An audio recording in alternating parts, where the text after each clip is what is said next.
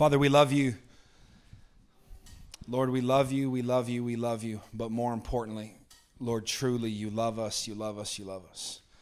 God, I thank you, Lord, for the opportunity, Lord, to get up and to come be with family, Lord, this morning. God, I thank you, Lord, for every awkward moment.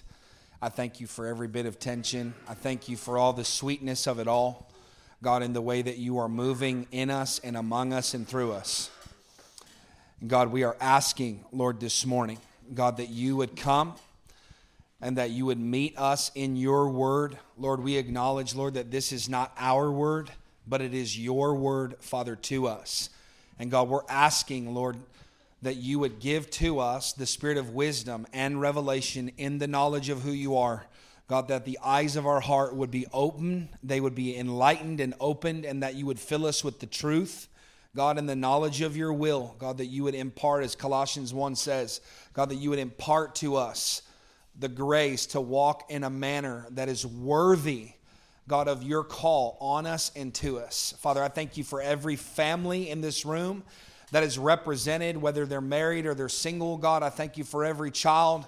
Lord, I thank you for every past, present, and future, God, that is gathered to hear the word of the Lord. And God, I'm asking, Lord, that you would just continue Lord, to break up the fallow ground in our hearts, God, wherever that might be.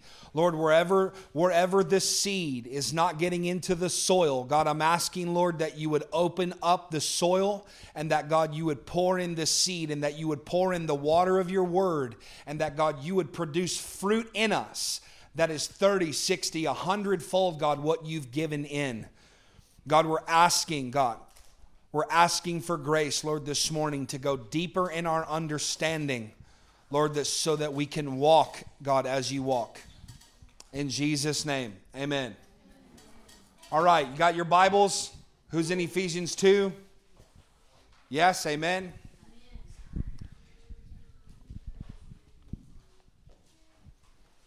I um, I had a burden on my heart when I woke up this morning. Some of you are going to laugh because it's a very familiar burden to me.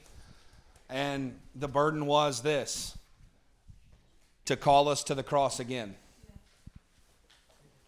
And before you like get heavy and start going, oh my gosh, I'm going to start in a different place because I believe that the Lord needs us to understand, and He's been confirming this through many conversations with many people in this community, that how many of you believe and understand that it takes grace to embrace the cross? That if you try to embrace the message of deny yourself, pick up your cross, and come after me, if you try to do that on your own, you will burn yourself out. You will wear yourself out. You will become tired and heavy and struggling, right? Anybody ever been there? I honestly don't know anybody, including the disciples, who, when they came to follow Jesus, I think it took them quite a bit of time. they were perplexed, to say the least, by the way that Jesus lived his life. I want to say something to you this morning that you may have not heard before, but it is the truth and it is in your Bible. Are you ready for it? When Jesus called the 12, he wasn't just calling them to ministry,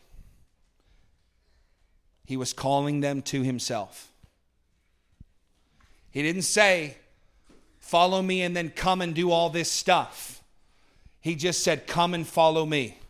Come and be with me. He wasn't calling them to go run around and get busy for him, although eventually they would. He was calling them to come and be with him. Luke chapter 10, you don't have to go there, but it tells the story of Mary and Martha. Anybody ever heard the story of Mary and Martha? Right? So we have this idea or this story that one woman named Mary has chosen the better part of sitting at the feet of Jesus inside the home of Martha, who, for all intents and purposes, in that moment was being a busybody, right? She's running around doing all this stuff. And in Luke 10, the word actually says that she was distracted, say distracted, by all of her preparations the Greek word for preparations in the text in Luke 10 is actually the word diakonos, which is where we get the word for ministry, Connor. So she was distracted, Aaron, by all of her preparations to do ministry for God. I'm going to go out and do something for the Lord. I'm distracted with what I'm going to do for Him, so much so that I'm not paying attention to the reality that He's invited me to come and just sit at His feet. We've said it before, we want to keep saying it again in this season that you're not a human doing, bro.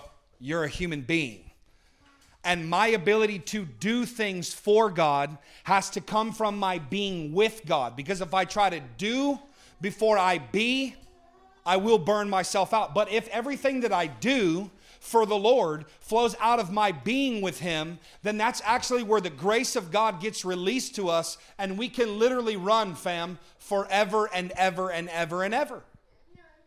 What if I said to you that it was possible to live a life in Christ from now until either you die to go to be with the Lord or the Lord comes to get us? What if there was grace that was readily available to you to where you never had to go back to a place of feeling tired and worn out and heavy and striving and struggling to obey God, but it was actually a place where joy was being released? How you doing this morning? Some of you are looking at me like, I don't have a grid for that. It's okay. The disciples followed Jesus for three and a half years, and every single one of them outside of John ran away. and he knew it, bro. They saw all the miracle signs and wonders. They heard all the messages. They saw the 5,000 get fed with a couple pieces of bread and fish. They saw him walk on the water. They saw him raise the dead. They saw, bro, the demoniacs get free. They saw it all, fam right? How many, we just, Lord, if I could just see you, if I could just hear you, if you would just do this for me, if you would just speak to me, if you would just, dude, and he actually says, he rebukes an entire generation. Again, this is all in our Bible, and he says, You're a wicked generation who continues to ask me for a sign. Even if I gave you a sign, you wouldn't believe. Hello? He's saying, I am the sign. I am the wonder. I am the miracle that you've been looking for. I feel like, fam, we, we have underestimated so grossly the power of who Jesus actually is and the power of the gospel that we're running around looking for all these other things because we've moved past Him and we're looking for something beyond Him. And the Spirit of God is calling the church back to Jesus. You've made it about all this other stuff because you've been tricked into believing there's something beyond God. And can I tell you, there's nothing beyond God? Come on. The joy is in making it about Him. What do we say in our community all the time, right? Welcome to the family where it's not about you. I'm so excited, Brenda, about painting it on the wall this week at the church, at the building. It's not a church, it's a building, right? And it's not meant to just make people feel so afraid or whatever, but we're sending a message from the beginning. Welcome to the family. It's not about you, it's about Him. And if you will buy into that, you will have more joy in the Lord than you've ever had before, and you will actually learn what it means to have friends and family. When you get out of the way and church isn't about what the program can do for your children or what it can do for you, and it really becomes about Him, then you actually become free.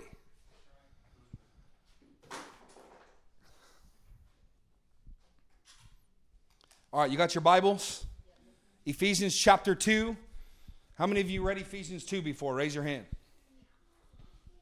It's okay if you didn't. It's not a measure of anything other than just kind of where are we out here.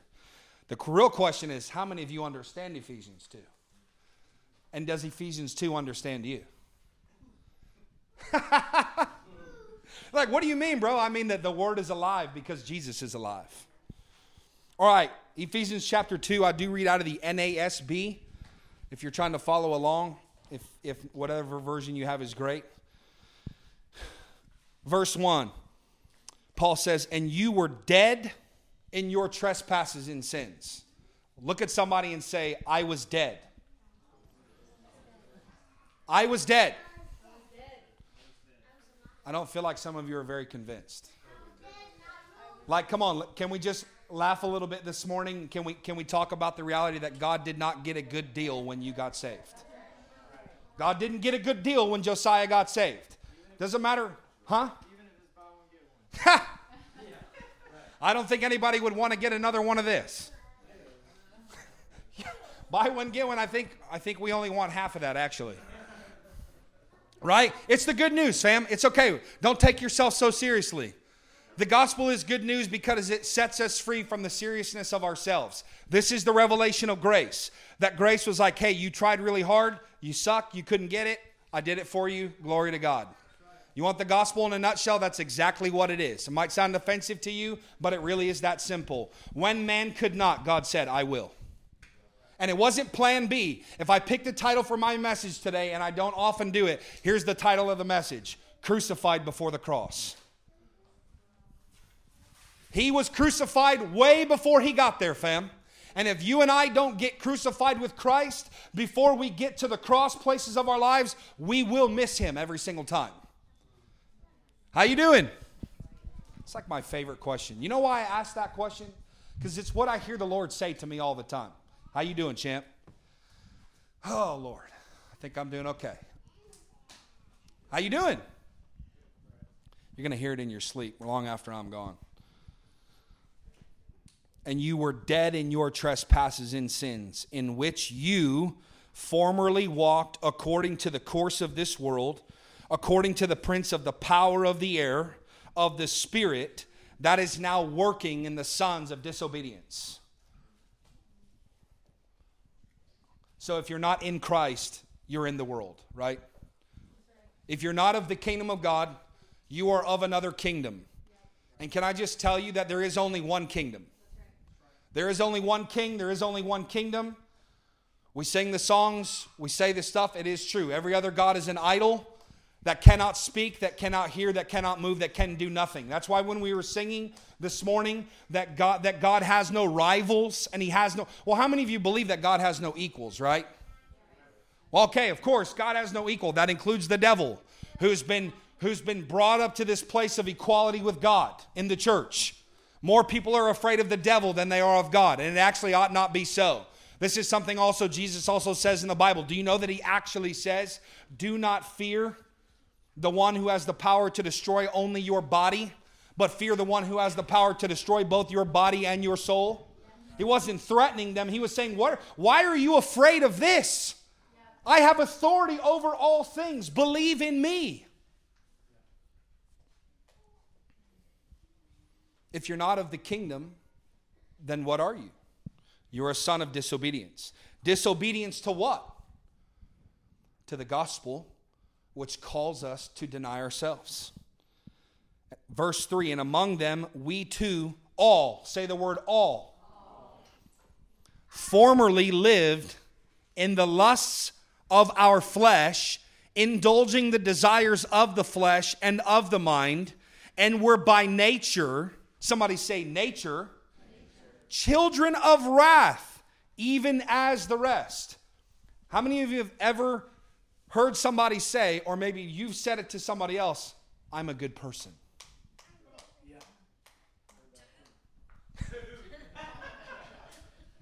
I'm telling you, my Apple Watch got saved in Hartwell, Georgia last week when we were there, and he, she's never going back.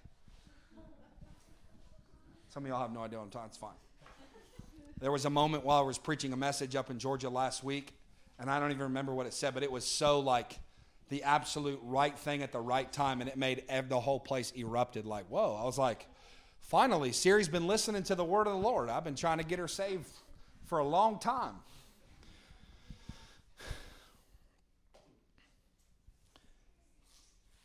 You're not a good person. Hey, you know what? We're talking about children, right? How do I know that no man is born good? Because I have kids. I didn't teach them to sin. They just know how to do it. Right? Anybody any parent disagree? Right? And I'm not saying I don't not love my children, but I mean the first time your little child says no. the sons of disobedience. Glory to God. There they are, right there in the flesh. Right? We're not born good. We are made good because even when they said to Jesus, good teacher, he said, Who is good? There is only one that is good, and that is God. Right? And that's why we say, right, fam, that God is not just in a good mood. God is good. It is a manifestation of who He is. He is good. We say it in the church God is good all the time, and all the time, God is good. But I, we say it. I honestly believe that most of us say it in the sense of we feel like in this moment he's in a good mood and he's happy with me. But when I leave here and I do the wrong thing, he's going to whack me in the back of the head.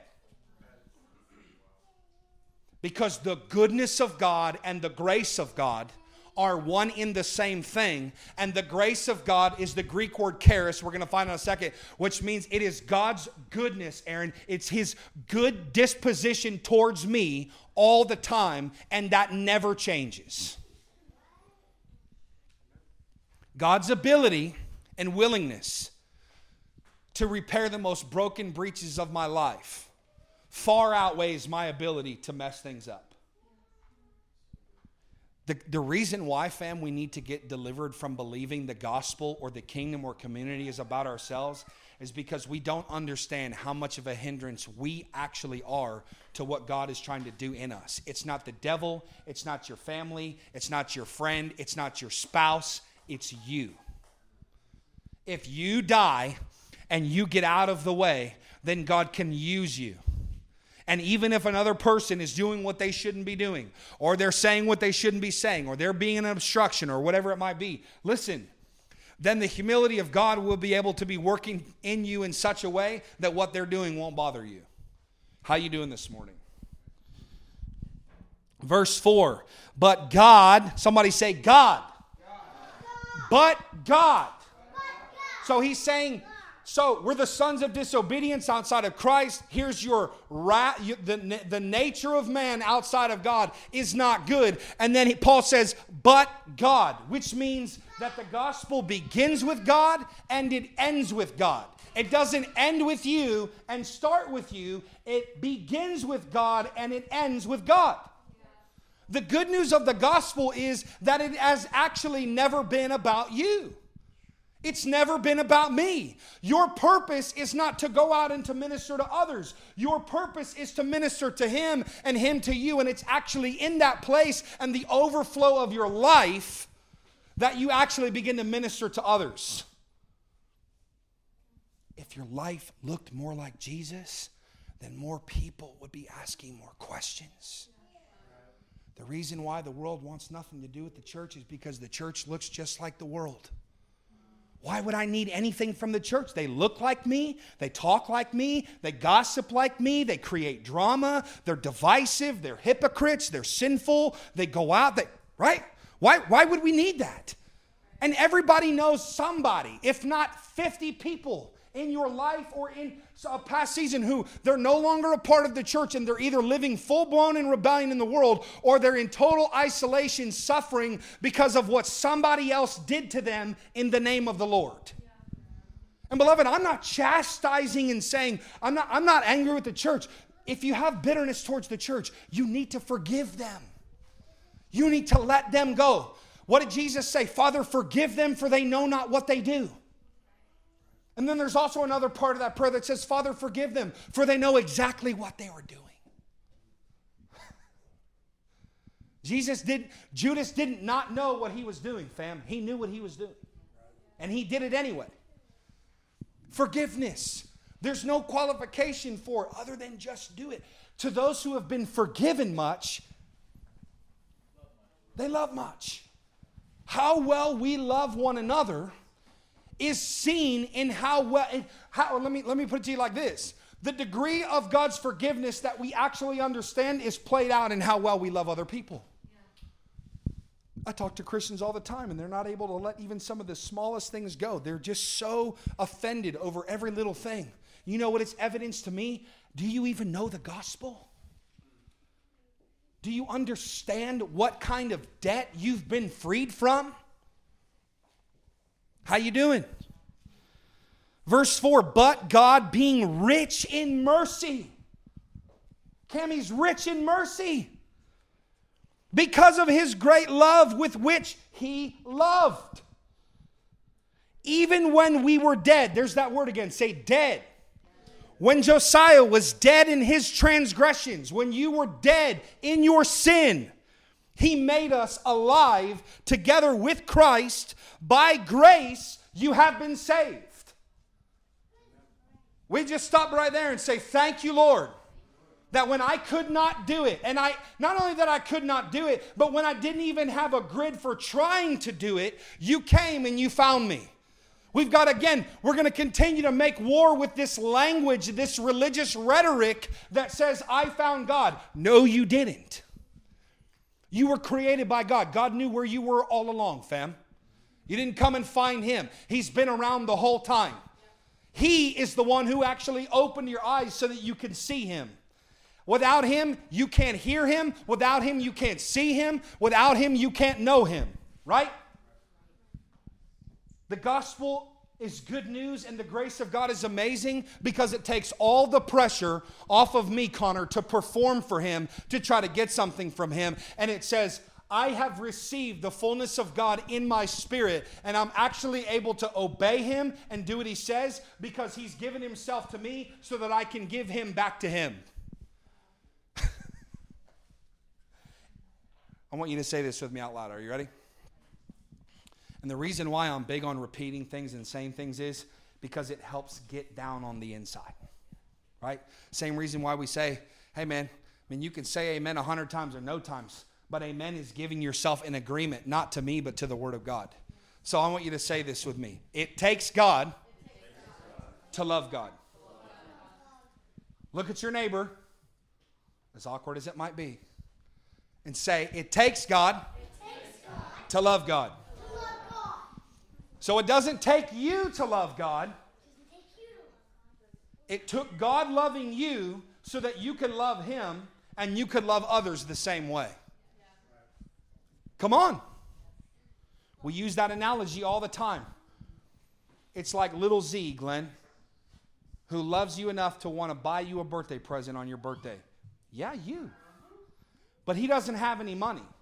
But because not because you need or want a birthday present, but because He wants to bless you, because you're His daddy. He gives you, you give Him the money. And He goes and He buys a birthday present. And He brings that birthday present to you. And it brings so much joy to your heart that you are overflowing with love for Him.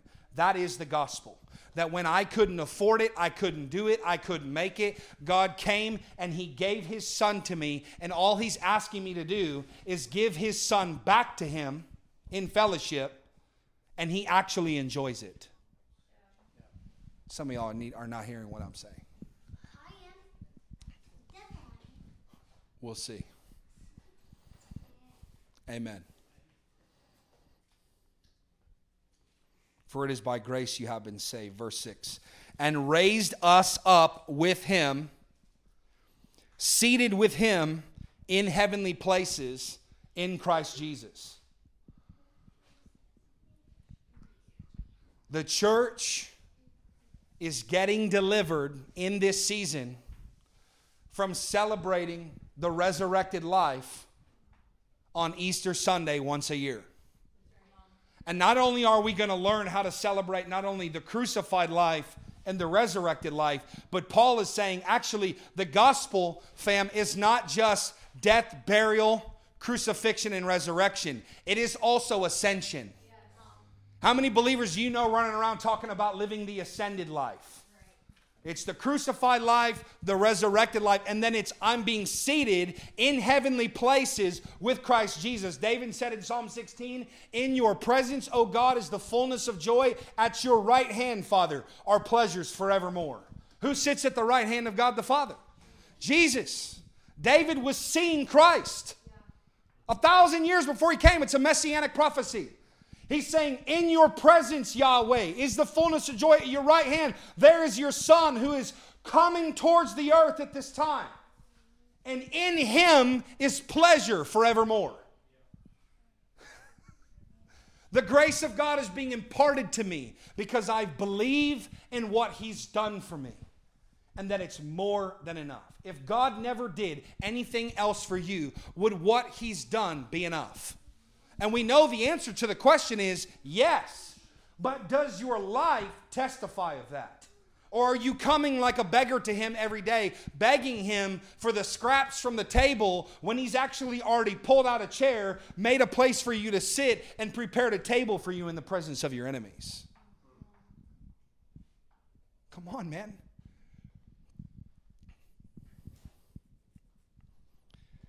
Verse 7. Hello, Zaza.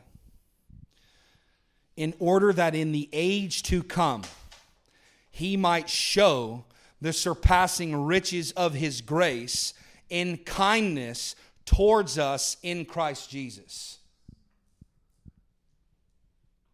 For by grace, say grace, you have been saved through faith, and that not of yourselves, it is the gift of God.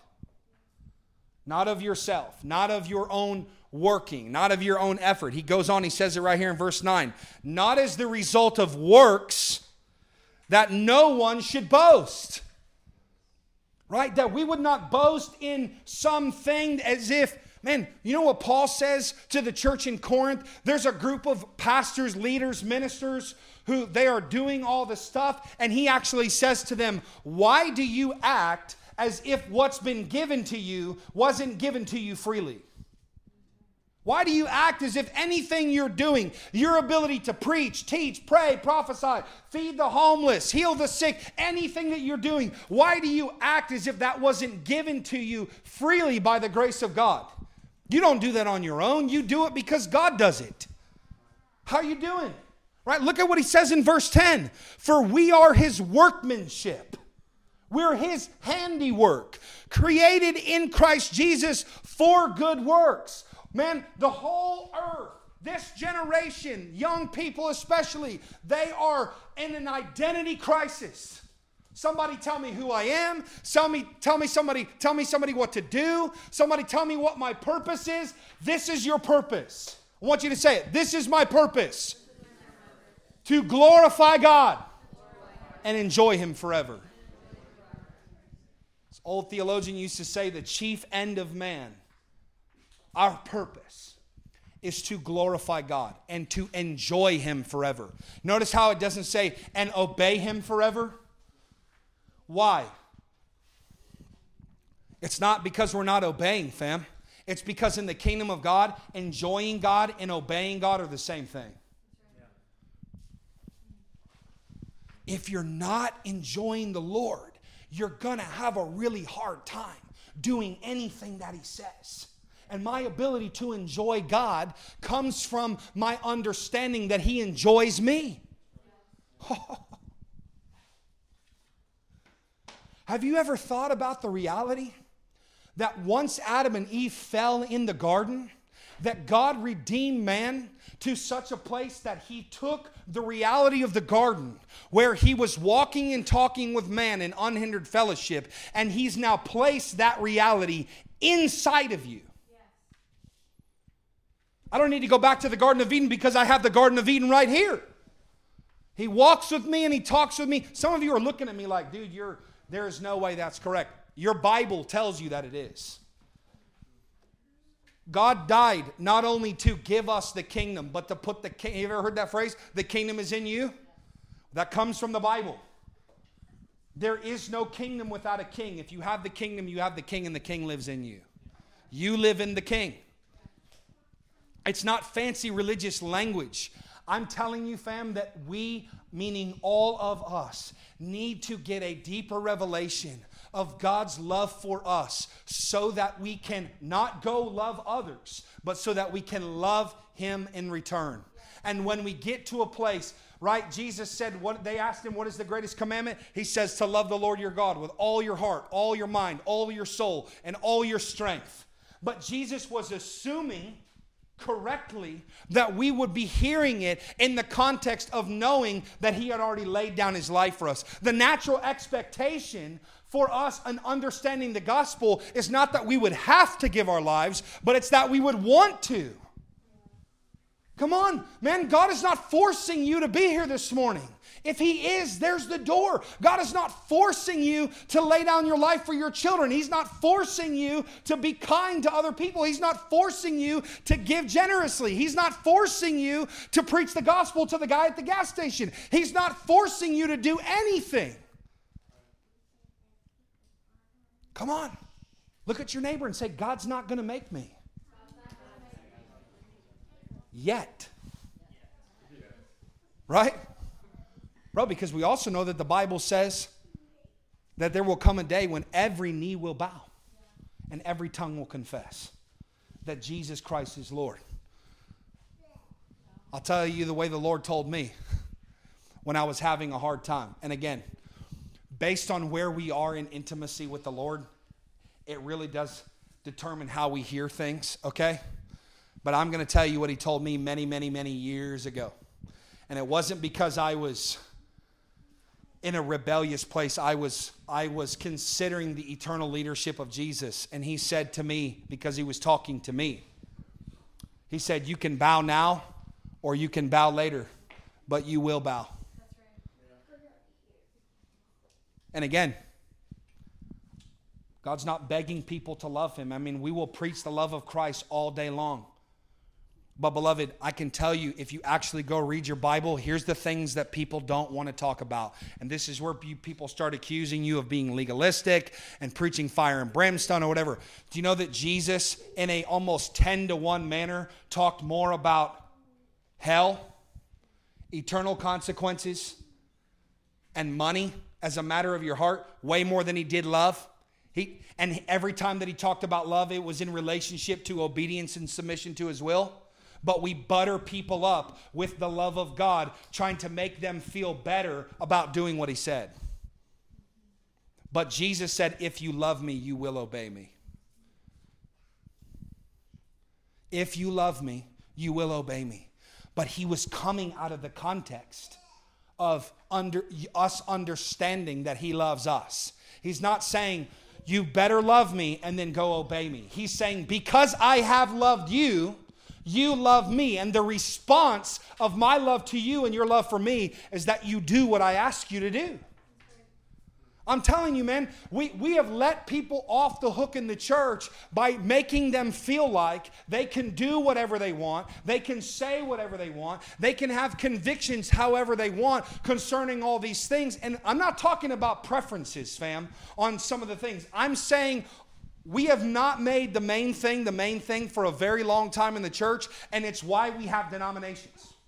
It's why we have separate and segregate groups of people all over the earth calling themselves Christians whose theology is so diverse. It's like the difference between, you know, swimming in the ocean and swimming in a pool full of chocolate milk. These two things are not the same. And the world is confused, and you and I get confused because Paul says they're preaching another gospel. How you doing, bro? I'm good. I know you are.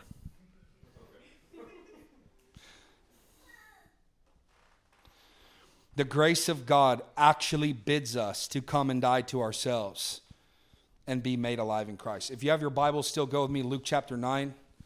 I'm going to start to wind down. Everybody doing okay?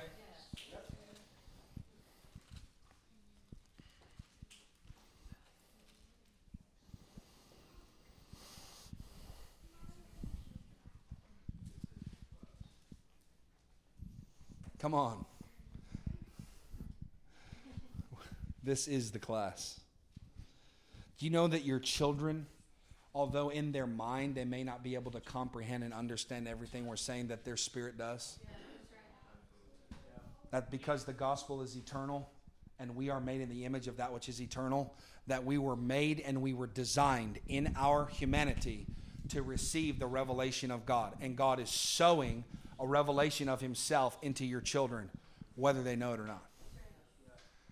And again, I'm like, dude, what are you talking about? I'm saying your Bible says in Galatians 1 that the kingdom of God is more caught than it is taught. And there's a whole lot of people, there's adults I know that are 70 years in God that still don't have a revelation of grace. They have all the information and no revelation. They can quote the, the, the Bible forwards and backwards, but they don't actually have any fruit internally because it's just a bunch of head knowledge. All right, Luke chapter 9. Say amen if you're there. Amen. We are going to start in verse 18. So, this is right after Jesus feeds the 5,000 to the surprise of his disciples.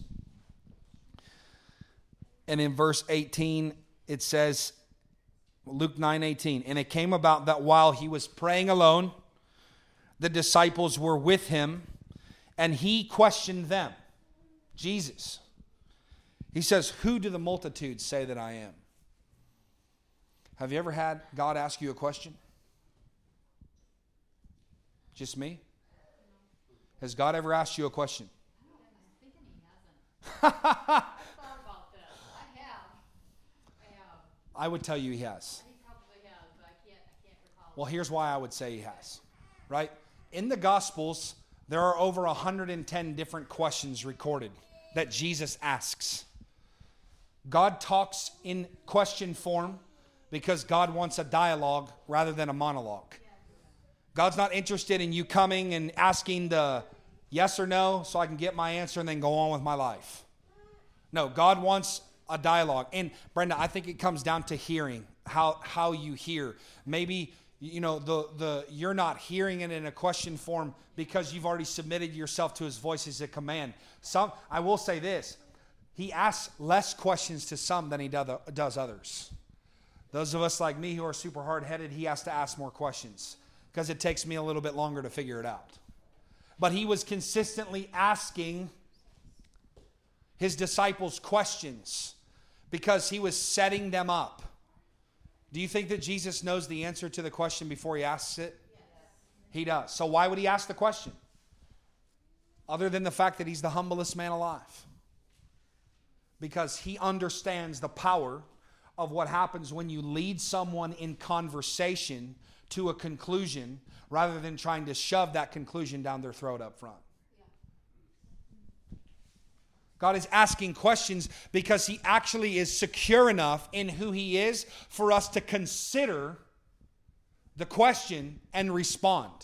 He's not afraid of what we might say or afraid of what we might not say. He's inviting us into relationship, asking us questions. So He says to His disciples, right after He feeds 5,000 people, and He says, Who do the multitudes say that I am?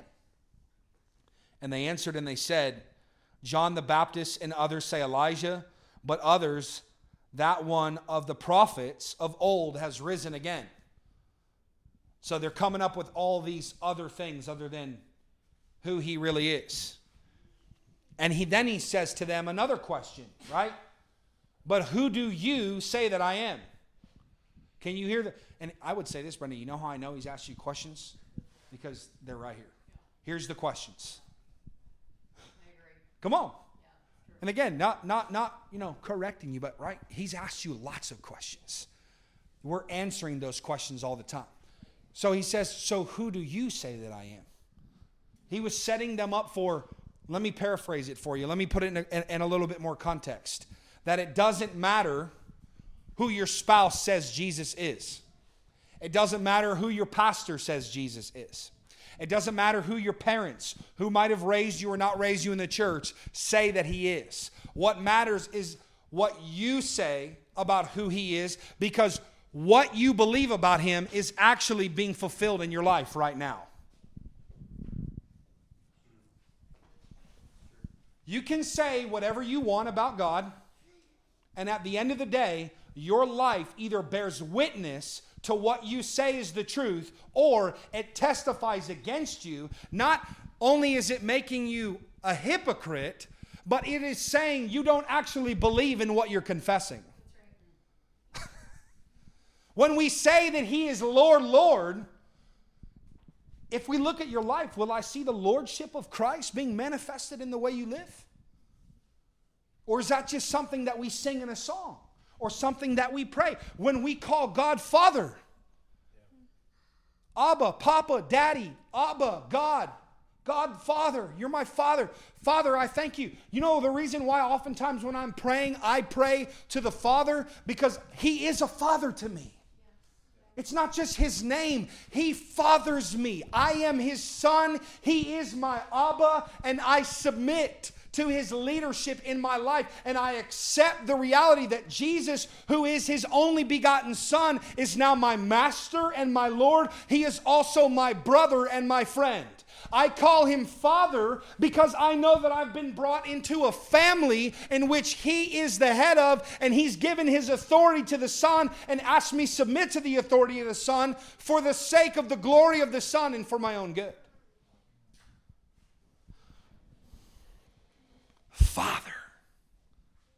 You know why we pray, Father? Because when the disciples asked Jesus, teach us how to pray, what did he say? Our Father. Do you know why they why the Pharisees hated Jesus, Hannah?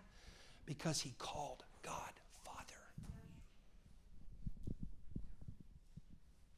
You better be calling him Yahweh. He made it personal. He closed the gap between what was in the sky and now what was on the earth. And he said, I have, I have and I am permanently closing the separation between God and man, and I'm making my Father accessible to you. Hebrews chapter 1 says that Jesus is the image of that which was invisible. And now he is manifested. The disciples said, What, bro? Show us the Father and we'll believe. Jesus said, Once you've seen me, you've seen the Father. How? Wait, whoa, whoa, whoa, whoa. Hold the phone, man. Like, what do you mean? No, that's what I mean. I mean, I am Him. John chapter 8, the Pharisees are mad. They are, dude, they want to kill Jesus because he's because they're talking about their father who is Moses, the law. We've done all this stuff. We've obeyed the commands. We're self-righteous. We don't and he says, "Let me tell you about Moses, by the way, who's my servant." He said, "I tell you the truth before Moses was, I am. Wah! They wanted to kill him. What was it like to be in the presence of Jesus? When Isaiah 61 is opened up, he opens up the scroll and he says, I tell you the truth, today in your hearing, that which has been read has been fulfilled. Come on, man. Why are we talking about this this morning? Because what we say about Jesus, what we say about God as Father, what we say about the Holy Ghost, who is God, it matters to Him, it matters to us, and it is being played out in the way that we live every day. You can say, This is my doctrine, this is my theology, this is what I believe, this is how I sing, whatever, but your life is the prophecy. Are you prophesying well? It doesn't take prophets to prophesy. The spirit of prophecy, Revelation 19:10. The spirit of prophecy is the testimony of Jesus. The testimony of God in your life is prophesying to your children and to your spouse and to your in-laws and to your parents and to your neighbor and to everyone around you. It's prophesying to you. Are you paying attention to the prophecy that your life has become? And are you a self fulfilling prophecy or are you a God fulfilled prophecy?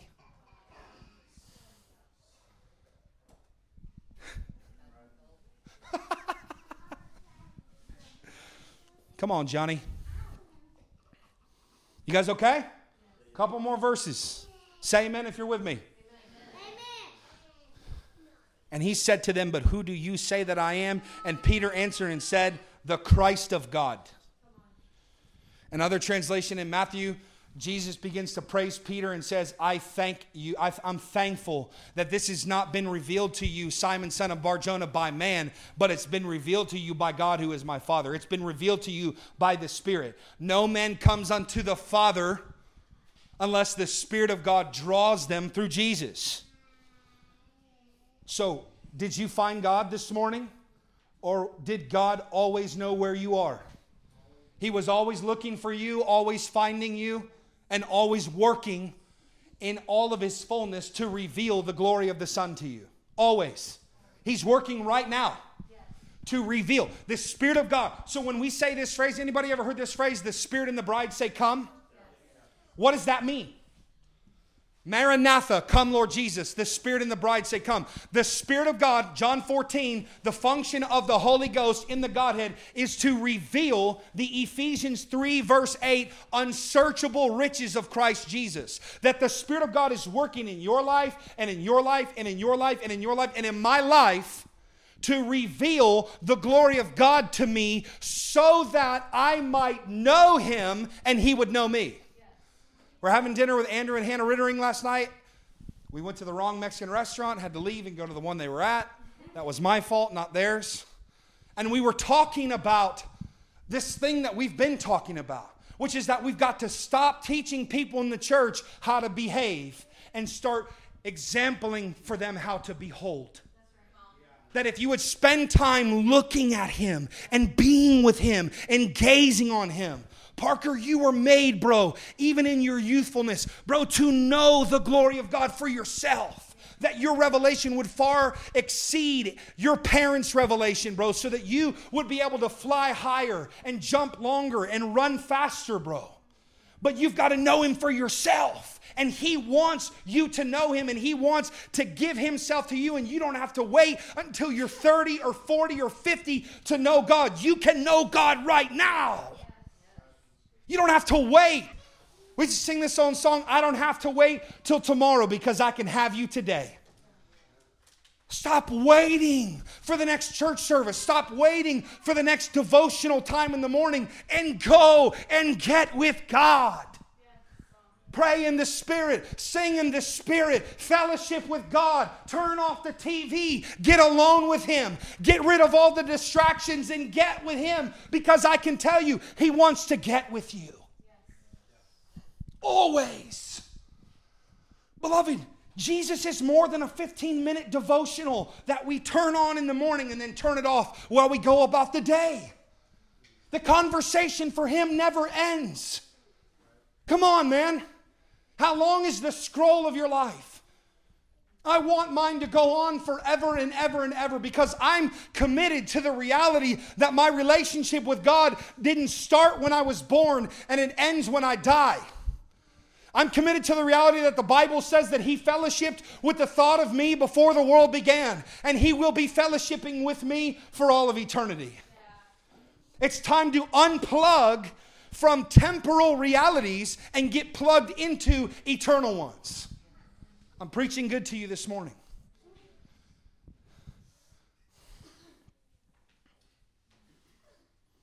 But he warned them and instructed them not to tell this to anyone. Why, Brenda? Why would the Lord be asking them about the revelation they had and then tell them not to go tell anyone?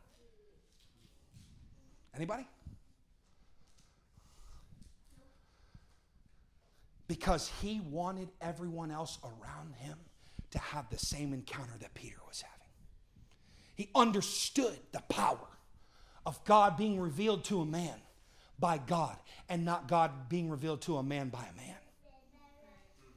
Even if you come today into a greater revelation of God as the result of being here today, it's not because I did it or she did it or he did it, it's because God did it. And beloved, this is not just words. We're not just saying that in some false form of humility. It's the truth. If you knew me before God, and even if you knew me in God, you would know there is nothing good in me that I have that does not come from Him. There is nothing good in you, Connor Jacob, outside of knowing Christ Jesus. Amen, champ. We don't have to be ashamed of that. It doesn't matter who you are. Maybe you were on drugs. Maybe you never did it. Maybe you grew up as the, as the good little church girl and you never sinned against God. Praise the Lord. He still died for your little self righteous attitude. he still died for your little jealousy and your insecurity and your selfishness. He still died for the first time that you told your mom and dad, no. Come on. Because we tend to make levels for people in sin and then separate and elevate ourselves according to what we think they did and we think what we did, and it's all self righteousness. And it's all got to come to the cross. You think you're any better than the homeless guy who's, who's on crack? You think you're any better than a prostitute who's in need of God? Do you think you're any better than a drag queen who's suffering in the LGBTQ lifestyle right now, suffering, needing the love of God? You're not any better. Who's to say that you and I couldn't be there tomorrow if we didn't have Him today?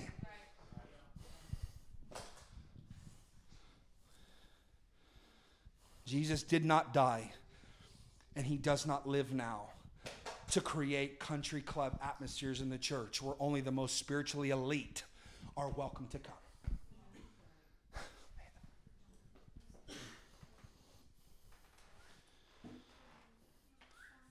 Verse 22 The Son of Man must suffer many things and be rejected by the elders and chief priests and scribes, and he must be killed and be raised up on the third day. And he was saying to them all, say all. If anyone wishes to come after me, let him deny himself, take up his cross daily. Say daily. daily. And follow me. How many times do you have to die, Jared? As many as it takes. Over and didn't I already die once today? Die again. And, and can I just tell you to give you to give us some greater context that when Jesus is talking about, think about this. He's talking about the cross of Christ, and he has not yet been there. But our Bible says that he was the lamb that it was slain before the foundation of the earth. The grace of God resting on him to endure the cross for our sake. And he was literally saying to them all if anyone wishes to come after me, if you want my life living and dwelling in you, you must first deny yourself. Yeah. Can I give you the definition of deny? Well, I'm going to give it to you anyway. The Greek word is aparneomai. To utterly deny oneself, to disown, to refuse. Aaron, to stand firm against yourself. Hey, I'm not fighting you, I'm fighting me. Because the truth is, if I would conquer, if I would let the Lord conquer me, I wouldn't feel the need to conquer you.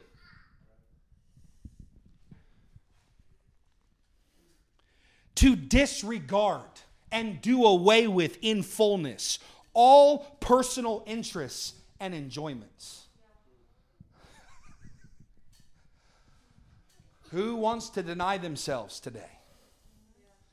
Who wants to lay down all of your personal enjoyments and interests for the glory of God and the sake of others? Because I'm telling you right now, this radically addresses the entitlement in our own hearts for every bit of comfort that we feel like God wants us to have. I know, man. Well, I mean, I'm sure that God loves me enough to let me. Wrong answer. God loves you enough to let you be dead to yourself, so much so that your actual only concern is glorifying Him in the service of others. And we have tried to spin this every which way to Sunday. We have used the wisdom of man to try to make people feel way more comfortable about what God is doing in their life than He actually intends them to be. Do you know that God is raising up an entire generation? Of brothers and sisters, preachers and teachers who are totally okay with living in the awkward tension of the truth. Not to butter it. I'm not to not, you know, you know, butter it up for you and we're to we're to just make it palatable and accessible so that everybody just feels Oh, glory to God that we would actually leave the presence of one another with a deeper sense of conviction in the Holy Ghost. I don't want to be around people who give me permission to be complacent. I want to live in community with people who stoke my fire and make me leave going, I want more, Lord, of you. Family of Fire Ministries, welcome. We didn't name it that because we thought the, na- the name sounded cool. Do you know that I literally spent three months saying to the Lord, There's no way we can possibly name the ministry that way? Nobody will come. He said, Nobody that you want to come, but I'm going to send the hungry ones. I'm going to send the ones who are going to hear the gospel and get born again, the ones that are going to say yes to the message of the cross. I'm not, because we were going to name it Lighthouse Fellowship. Isn't that much more? Or by the beach. Lighthouse Fellowship. What's wrong with that? And the Lord said, even in the way that you name and you frame, the work in which I'm doing in this season. He said, I want you to draw the right attention to my name, not the wrong attention to my name.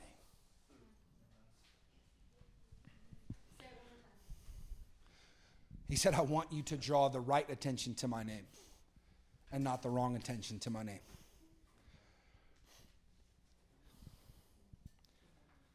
If anyone wishes to come after me, let him utterly deny himself, disown, refuse, stand firm against himself, disregard all his personal interests and enjoyments, and take up his cross. What is the cross? More than just wooden cross beams, eh? What, what is the cross? I'm glad you asked. The Greek word is stauros, which means a pole or a beam upon which one experiences death.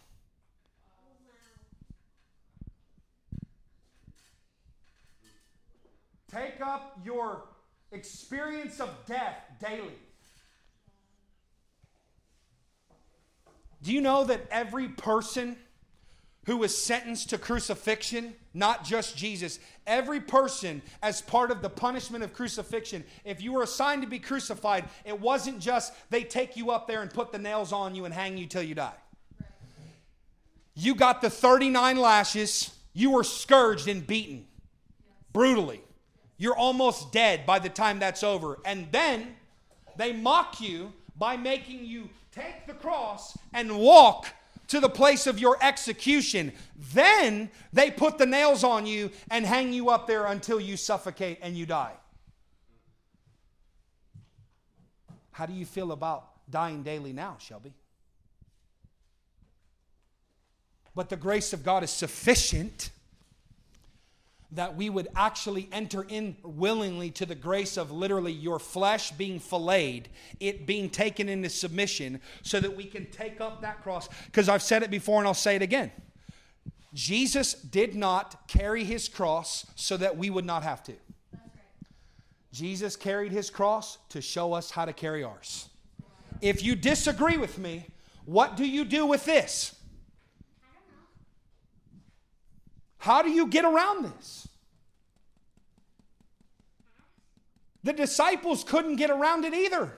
And that's why they all died martyrs, except for John, who was boiled in oil and survived it. They were thrown off buildings, they were cut in half, they were beheaded. Connor and I were talking this morning about how everybody loves to preach about David and Elijah and Moses.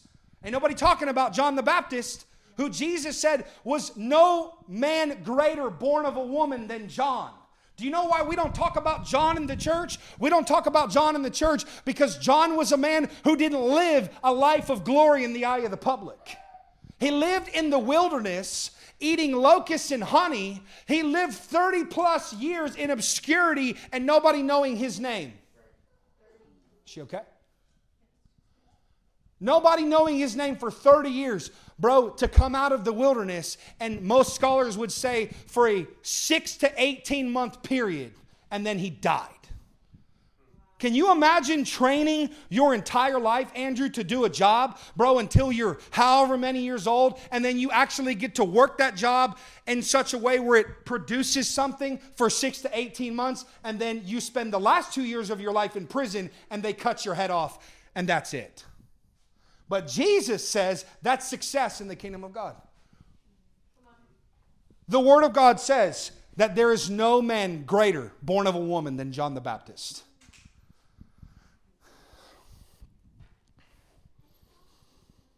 For whoever wishes to save his life, I'm going to close right here.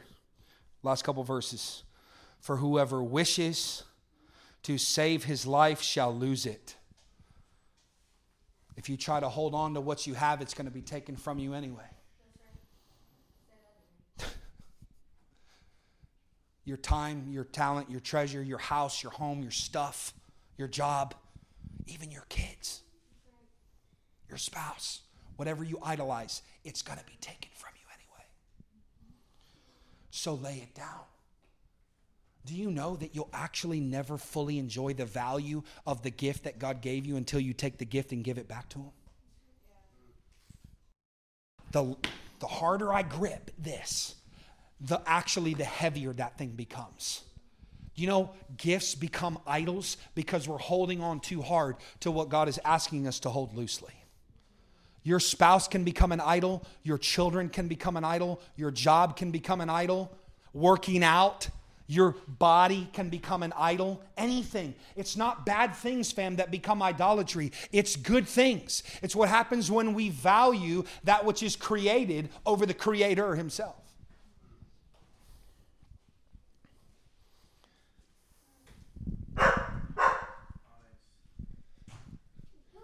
Even creation groans. For whoever wishes to save his life shall lose it, but whoever loses his life for my sake, he is the one who will save it. For what is a man profited if he gains the whole world and loses or forfeits himself? Verses 26 and 27, and then we're done. For whoever is ashamed of me and my words, And some of you would say in this room this morning, Well, I'm not ashamed of God. I'm not ashamed of the gospel. Does your life testify of that? Does my life testify that I'm not ashamed of the gospel? And it doesn't mean that I have to go out and preach with words to every person that I see. That's not what he's saying. He's saying, those who have lost their life, those who are giving everything up willingly, those who have come into the, to the place of enjoying and knowing me, these are the ones who are not ashamed of my words. And of him will the Son of Man be ashamed when he comes in his glory, and the glory of the Father and of the holy angels. But I say to you truthfully, there are some of those standing here who shall not taste death until they see the kingdom of God.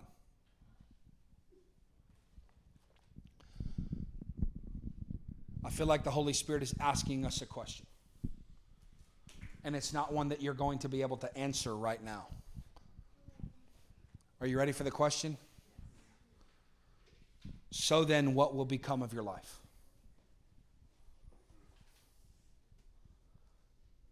So then, what will become of your life? What are you going to do different when you leave here today that you weren't doing when you came here? What are some of the things that God has been saying to you that you haven't been taking very seriously because you've believed the lie that God doesn't really care that much about what He says? Because you know, some of us, we believe that. You know how I know that? Our lives testify. My life testifies to me that there are places in me where I'm not valuing the voice of the Lord the way that I should. And do you know what it means? It means that He's inviting me into a deeper place of really understanding who He is.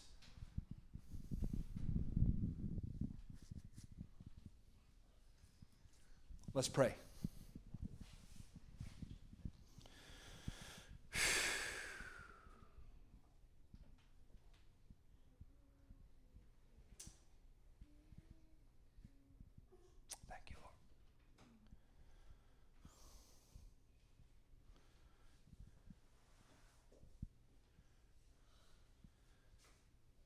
Father, I thank you, Lord, that where words fail, Lord, your spirit helps.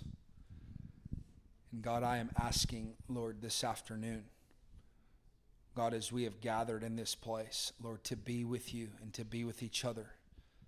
Lord, that you would take, Lord, your word, that word, Lord, in Ephesians 2, Lord, your word in Luke 9, Lord, your word within your word, and that, Lord, you would illuminate our hearts and our minds, that the eyes of our heart would be enlightened to the truth of who you are. And God, I'm asking that you would deepen, God, not only conviction, and conviction is not an exposing of our sin, fam, as much as it is, it is exposing our need of a deeper revelation of Him. It's actually where He's convicting us and inviting us into a place of not only showing us what is wrong, but He's inviting us into a place where He wants to help us make it right.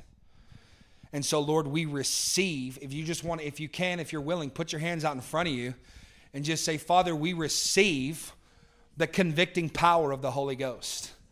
Lord, we receive your grace to change. Lord, in the places, God, where we cannot change on our own, God, we are asking that you would come and that you would change us into the image and the likeness of Jesus. Father, we're contending, Lord, this morning as a family and as a people. God, that you would bring us out of every place of complacency and compromise within our own hearts, and that God, you would bring us into the fullness of who you are. Lord, and that it would bring joy. Father, I'm praying, Lord, this morning that the joy of the Lord would be the strength of this family. Lord, that in the places where we feel heavy, God, where we feel like we can't do it, Father, I'm praying that you would break heaviness off, Lord, this morning in Jesus' name. Lord, the place where we are striving to die, Lord, that we would just let it go, God, and that you would give us grace to die. I know that some of you know part of my testimony, and just keep your eyes closed because I'm praying for years and years and years, man. I was telling the Lord, I'm, I'm trying. And I still remember the day that he came to me in my room and he said, I want you to stop trying and start dying. Lord, we're not trying harder to love you. Lord, we're acknowledging that we can't without you. Lord, we choose, Lord, to lay down on that cross. Lord, we choose, God, to deny ourselves. God, we choose in this moment to radically oppose every agenda in our flesh that wants to be selfish. And we deny ourselves by the grace of God. We take up our cross. And Lord, we say as a people today, we're coming after you. God, thank you for coming after me so that I could come after you. Father, I pray for grace, grace, grace. God, even as Paul said to Timothy, be strong in the grace, my son. So, Father, I say, Lord, to your people whom you love, God, we hear you say it to us. Be strong in the grace. Lord, that we will be strong in your glad and good disposition towards us today. Lord, we lay to rest the question of whether or not you're for us or against us. Lord, what manner of love is this that you would lay down your life for your friends? Lord, we know that you're for us. And we celebrate that reality today. In Jesus' name, amen.